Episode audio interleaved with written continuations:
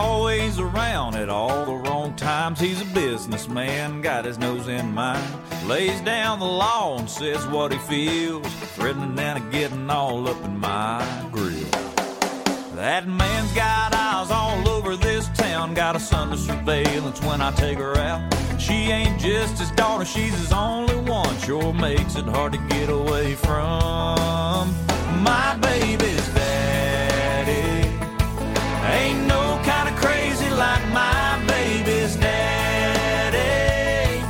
Ain't nobody hates me like my baby's daddy. Yeah, I'd have married that girl a few months back if I knew I didn't have to ask my baby's daddy. Just an ex-V P of the F F A, and that S O B is like the C I A. Goes from working on the tractor and the irrigation to a date night living room interrogation. It's hard to get further than a kiss goodnight when he's tapping on my window, pointing at the time. Old sucker, rooster, blocking my fun. Think you'd rather her be a nun. My baby's daddy ain't no kind of crazy like my.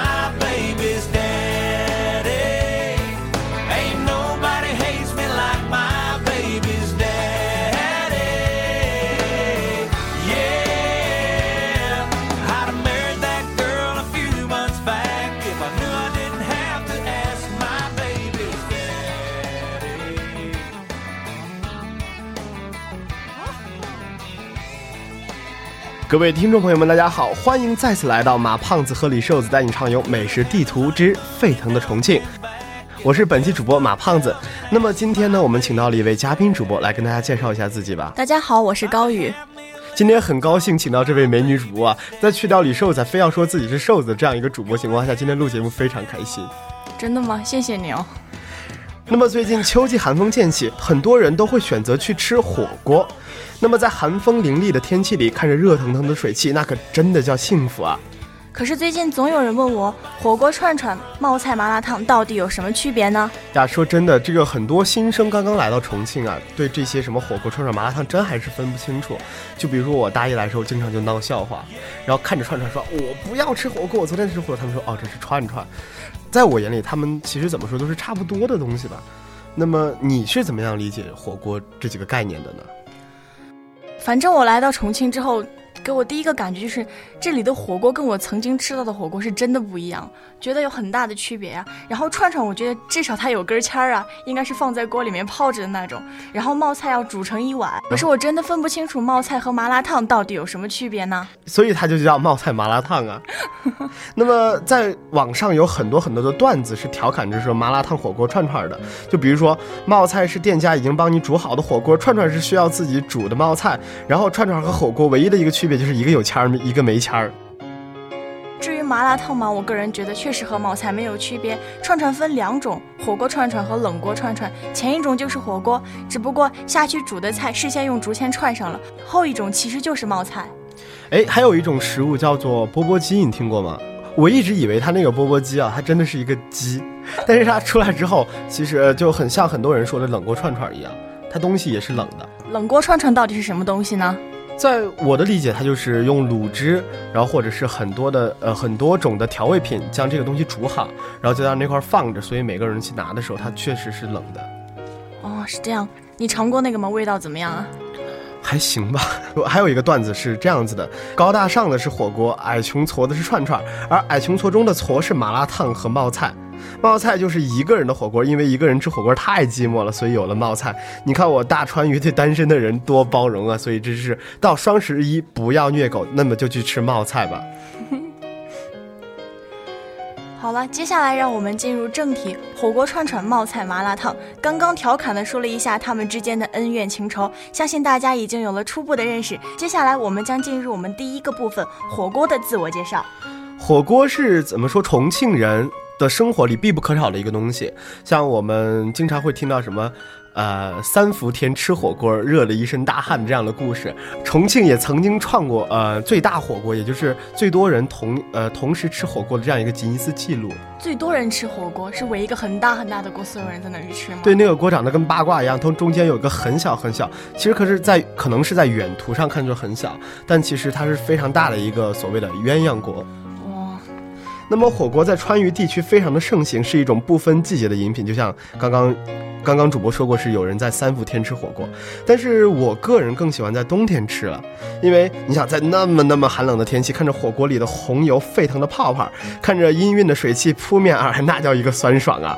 是啊，那这种情况下再来一瓶去火的凉茶是不是更爽呢？哦天哪，咱们别录节目吃火锅吧。哎呀，你要矜持一点，我们还是要做节目的。接下来我们就给大家介绍介绍火锅吧。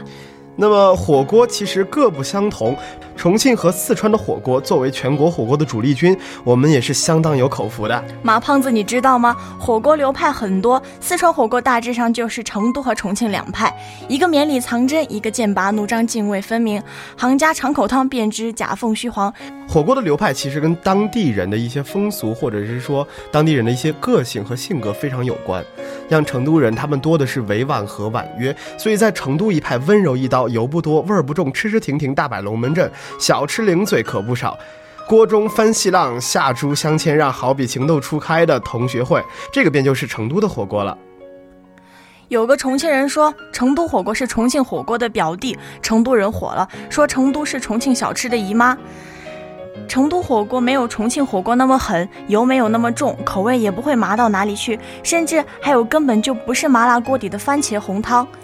相比于重庆本地人的那种性格更加豪放更加奔放来说，所以咱们重庆这一派的火锅是热情似火呀，红油滚，滋味足，手不停落，挥手四方吆喝。我们可以经常看到在席间处处都是红斑点点，而且斗志越发的高，活脱脱一个阿庆嫂单挑刁德一的场面呢、啊。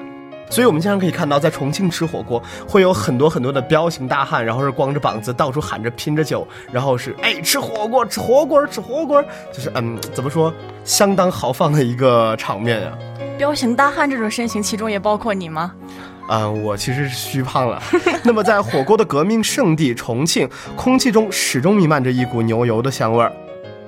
哎，你刚刚提到了牛油，让我想到了之前的重庆老火锅。重庆老火锅的锅底用的就是牛油啊。哎，对，因为动物油它的香味其实是要比普通的植物油要浓郁很多很多的，所以动物油更加能够入味，就是说为什么重庆人更喜欢用牛油作为汤底的油。嗯，那么说起这老火锅也是非常有故事的呀。重庆的老火锅兴起于九十年代中期，在两千年前后达到鼎盛。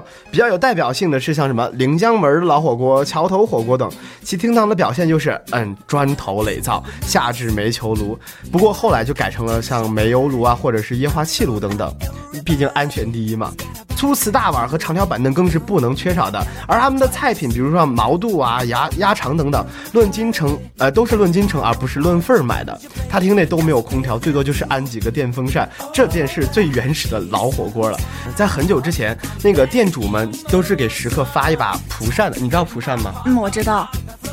大家都扇着蒲扇，众人赤膊，挥汗如雨，就像我刚刚说到的是猜拳画令，倒也乐在其中。那么说到火锅呢，我们更要是去谈一谈这个重庆火锅的辣味了。八族后裔所创出的火锅真谛是辣要辣得像火一般狂热，不过真的不用担心上火。用八十九种香料配置的秘制锅底中的辣椒早已经过了精心的培制，吃起来辣而不燥。和遮遮掩掩的无渣火锅不同，这里都是真刀真枪的有渣火锅。所谓有渣火锅，即上桌时并不滤去底料，因此火锅越煮越香浓。那么在重庆的火锅店也有一个很大的特点，就是说有些生意非常非常好的店是不卖小桌的。小桌是什么东西啊？就像咱们打个最简单的例子吧，你去彩蝶轩吃东西，那么你只有两个人，但是每一个桌子上最少坐坐四个人。像彩蝶轩就是卖小桌的，你两个人他也接待。不过那些不卖小桌的店就是两三个人来吃，老板会提前告诉你要详细的有意意思是，如果是有另外两个人来吃的话，必须要拼桌了，而且不管你们之间认不认识。很多北方的人来重庆吃老火锅，碰到这种状况是相当的不适应的。但是重庆的好吃狗们，也就是嘴馋而不讲究的那些人，都会齐声说道：“摇得摇得摇得。”为什么老火锅会这么受人的追捧呢？其实是因为它的底料。老火锅的底料呢，以牛油、菜油、辣椒、花椒、姜、蒜、豆瓣为主材，绝不放香料，靠厨师掌握火候来确定底料是否炒香了。网站上披露的重庆火锅的技法已经很详尽，这里就不再啰嗦了。底料炒好后开始对锅，先将辣椒、花椒、鸡精、味精、姜子、蒜瓣、醪糟、料酒、冰糖、精盐等放入锅内，再将油、水按六比四比例舀入锅中，即可出膛上桌供客人们享用了。哎，对，说到这个制作火锅底料的过程，我们在看那个叫《舌尖上的中国》第二季的时候，就不是专访了重庆的小雨火锅嘛，特别将镜头给了他们的老板在清晨起来炒火锅底料的呃那个情景，而且是相当的怎么说，让人印象非常深刻。像那么大一锅那么大一个锅，而炒出来的所有底料是供这一天所使用的。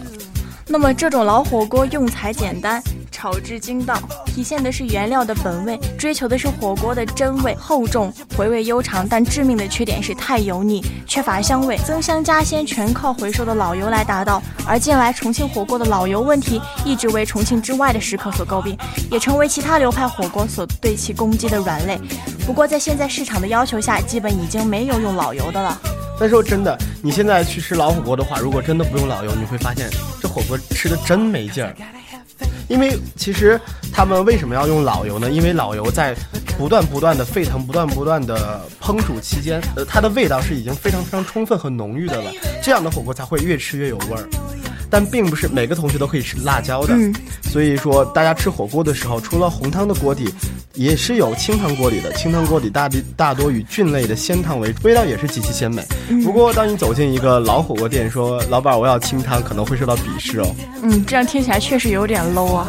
对了，你发现在川渝地区大家吃火锅跟咱们北方那边吃所有的涮锅和涮肉火锅有个最大的区别，你知道是什么吗？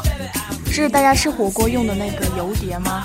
对，像我刚刚来重庆的时候，我吃的第一个火锅也算不上是正宗的老火锅，是一个叫刘一手的火锅，嗯，也算是全国出名的吧。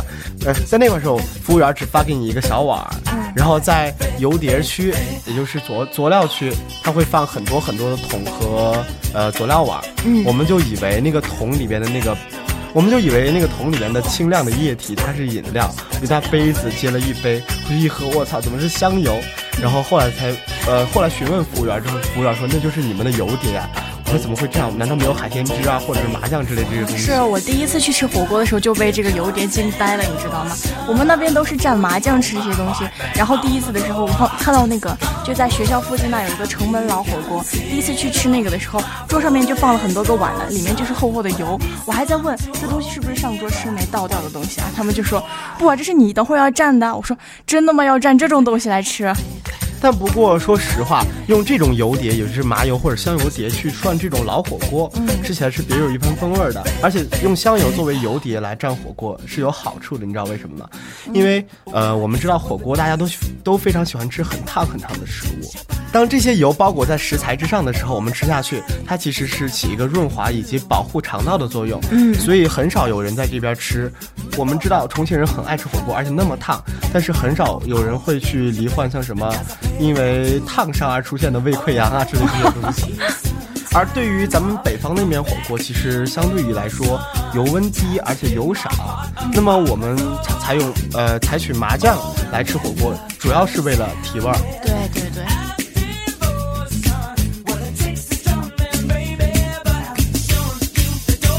I gotta have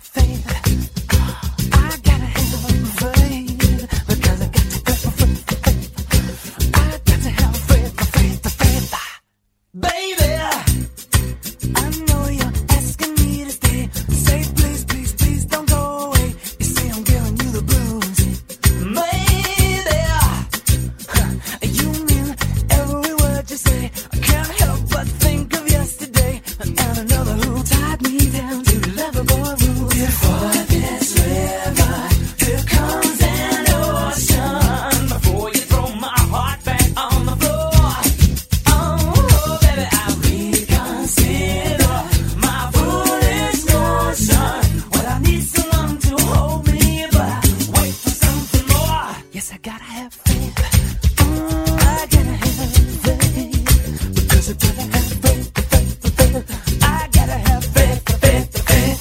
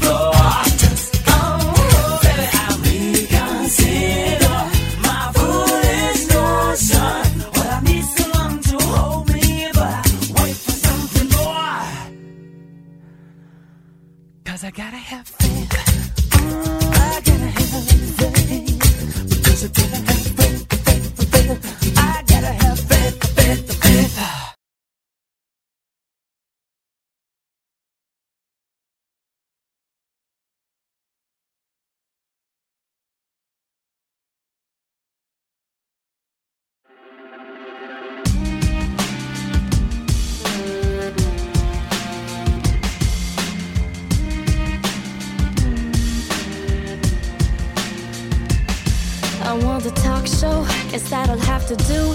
Up all night, B B M and you. Out of Tylenol, head still aches. Got enough strength to flip a pancake. Got the luggage packed, waiting by the front. Quarter after five, it's already one. I'll say it one last time. Walking out the door at four fifty-nine. five fifteen, got a minute more. Ready for the knock on my door. five fifteen, not a minute more. Ready for the waves on my shore. And at five sixteen, if you're not with me, you can catch me in the next city. Never knew you meant that much to me until five fifteen. I think I've gone dumb, sick on puppy love. Wanna break out, think I've had enough. The walls are caving in, and my thick skin is feeling kinda thin. You find your way back in. Never thought in May, when we came to June, I would feel this way about you. But I'll say it one last time. I'm walking out the door at four fifty-nine. 那么现在呢，火锅确实有一个非常庞大的市场，我们这些新人呢也没有办法用肉眼去分辨出火锅的优劣来。马胖子，你吃了这么多年的火锅，有没有哪些经验想要跟大家分享一下的呢？哎，这你就问对人了。我要分享的第一条经验就是说，在吃火锅之前，先用筷子蘸一蘸红油，呃，这是用来辨别是否加了添加剂的一种方法。比如我们每到一处吃火锅的地方，在锅端上之前，先用筷子拨开面上那一层红油，嗯，然后蘸下沸腾的火锅汤里，放进嘴里尝一尝。那么一来是品尝味道，看是否麻辣鲜香；二来就是测试汤底是否有添加剂了。像我的一些怎么说本地的朋友，资深吃货跟我说，如果筷子上蘸着有泛红的物质汤油，一定要小心，因为它肯定就含有添加剂。因为正宗的辣椒熬出来的汤料也绝对不会如此。嗯，我也听说的那些吃火锅的老手吃毛肚，一口就能尝出它的出生日期来，这一点你能不能做到呀？这点我也是从别人口中得知的，因为我从来、嗯、你知道马胖子吃东西从来无关优劣，张口就吃。但是他们告诉我的方法是这样子，毛肚轻轻一撕就破了的这种毛肚就是往往更新鲜的。嗯，毛肚毕竟是重庆人吃火锅的必点菜嘛，那么吃毛肚本身怎么说并没有营养，所以不要在乎所谓市面上所说的什么绿色毛肚的虚名，关键就在于它是否新鲜了，因为新鲜决定口感的好坏了。其实如今市面上大多数的毛肚啊都是保鲜毛肚，嗯，因为很多的毛肚都是来自外地的屠宰场，为了在途中保鲜，供货商常常在毛肚上码盐啊或者加冰。这个厨房的厨师是否专业？嗯，怎么说一呃一个好厨子，他真的是不论用什么样的食料，大多数都能做出可口的佳肴。那么辨别厨师专业与否的一个方法就是说，点一道必点菜叫做鳝段。嗯，鳝段是什么东西呢？就是鳝鱼的肉段啊。那么专业的厨师在切鳝段的时候，他会打剔坎，然后在在这种打剔坎的时候，你能看得出什么呢？刀工和白。辨别这个厨师专业与否的一个最直观的方法，比如说烫腰花、嗯、专业的厨师一定会切成薄片，而不是嗯、呃、交叉的刀腰花，因为腰片的烫式效果最佳，在沸腾的锅里烫七八秒钟就可以了，又脆又嫩、嗯、比如说鲜牛肝则是要切成巴掌大一片，然后打上一个生鸡蛋，这样才会又嫩又滑。然后我们刚刚说过的鳝段还记得吗？呃，专业的厨师除了剔成鳝片之外，可能他们更多是会去切成鳝段，然后在生鳝段上打剔坎，也就是用刀横划。嗯，但是用刀横划的这个是很讲功力的，划多了段就断了。用刀横划过的鳝段是更加有嚼头，而且精煮。用筷子夹起来的时候，它不打滑，因为它的坡坡坎坎，然后增加了摩擦力，所以一夹一个准儿。我还了解到菜品烫时的时间是烫毛肚七上八下，老肉片要煮八分钟，有些吃货呢，根据自己三十多年吃火锅的经验，总结出了每道菜最佳烫食的时间：毛肚五到十秒，鸭肠十到二十秒，老肉片八分钟，扇段十分钟以上，平菇六分钟，鸭血十分钟以上，牛筋肥肠则需要提前在高压锅卤制一下再烫更入味。很多人就担心毛肚烫不熟，使劲在锅里煮。其实正宗的屠宰场鲜毛肚只需烫五到八秒就熟了，民间所说的七上八下就是这个道理。我听老一辈的重庆人说，觉得以前的火锅香牛油味更浓一些啊。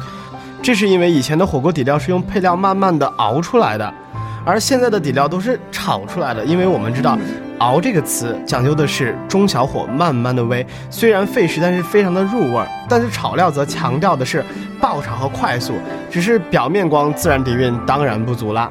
那么接下来就有几个点来判断一下，看你到底会不会吃火锅。哎，那我先来问问你哈，嗯，我们都知道老一辈认为现在年轻人不会吃火锅，他们通常都是从嗯、呃、用火呀、调料和主菜这方面就能看得出来的。那么你在吃火锅的时候，你的油碟里边会加上醋吗？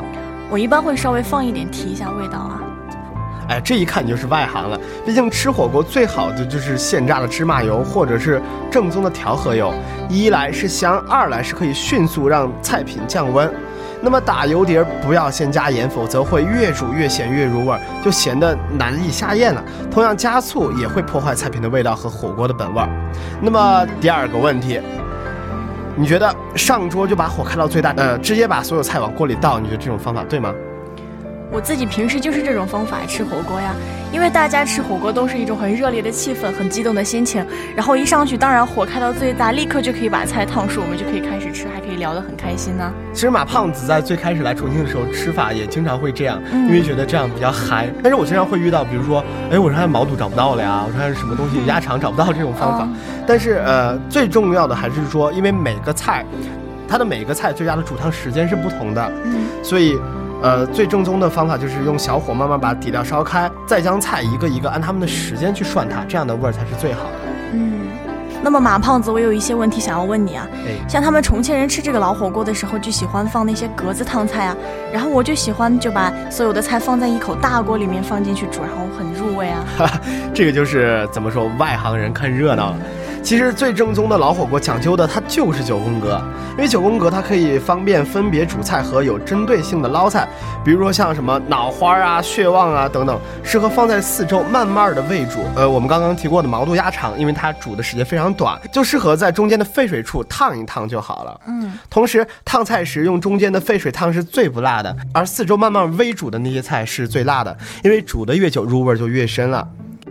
刚才呢，你也提到一个老手吃火锅的时候还会用筷子来试一下添加剂，其实我也了解到一些方法，通过煮冬瓜片、藕片来试添加剂更加明显一些，因为颜色的反差更大。我们刚刚说的老肉片、扇段等烫菜时间基本正确，但毛肚鸭肠类的涮烫时间则和火锅汤料中的油多油少有关，油量少的涮烫时间偏长，油量多的涮烫时间则短一些。哎，对了，高宇，你一般吃火锅都在哪里吃啊？就在学校附近的城门老火锅呀，然后黄爵亚那边啊。你们又走得更远一些吗？其实在咱们伟大的南山上也有一个非常出名的火锅一条街，而且那块火锅店还上过《舌尖上的中国》，可见其影响力之大呀。啊，而且有些火锅店的环境非常特别，就像置身于自然环境，在在树林里吃火锅那种感觉，有清风，有树林的沙沙作响声，你真的应该去体验一下。那么谈了这么久所谓高大上的火锅，现在该讲讲串串的自我修养了。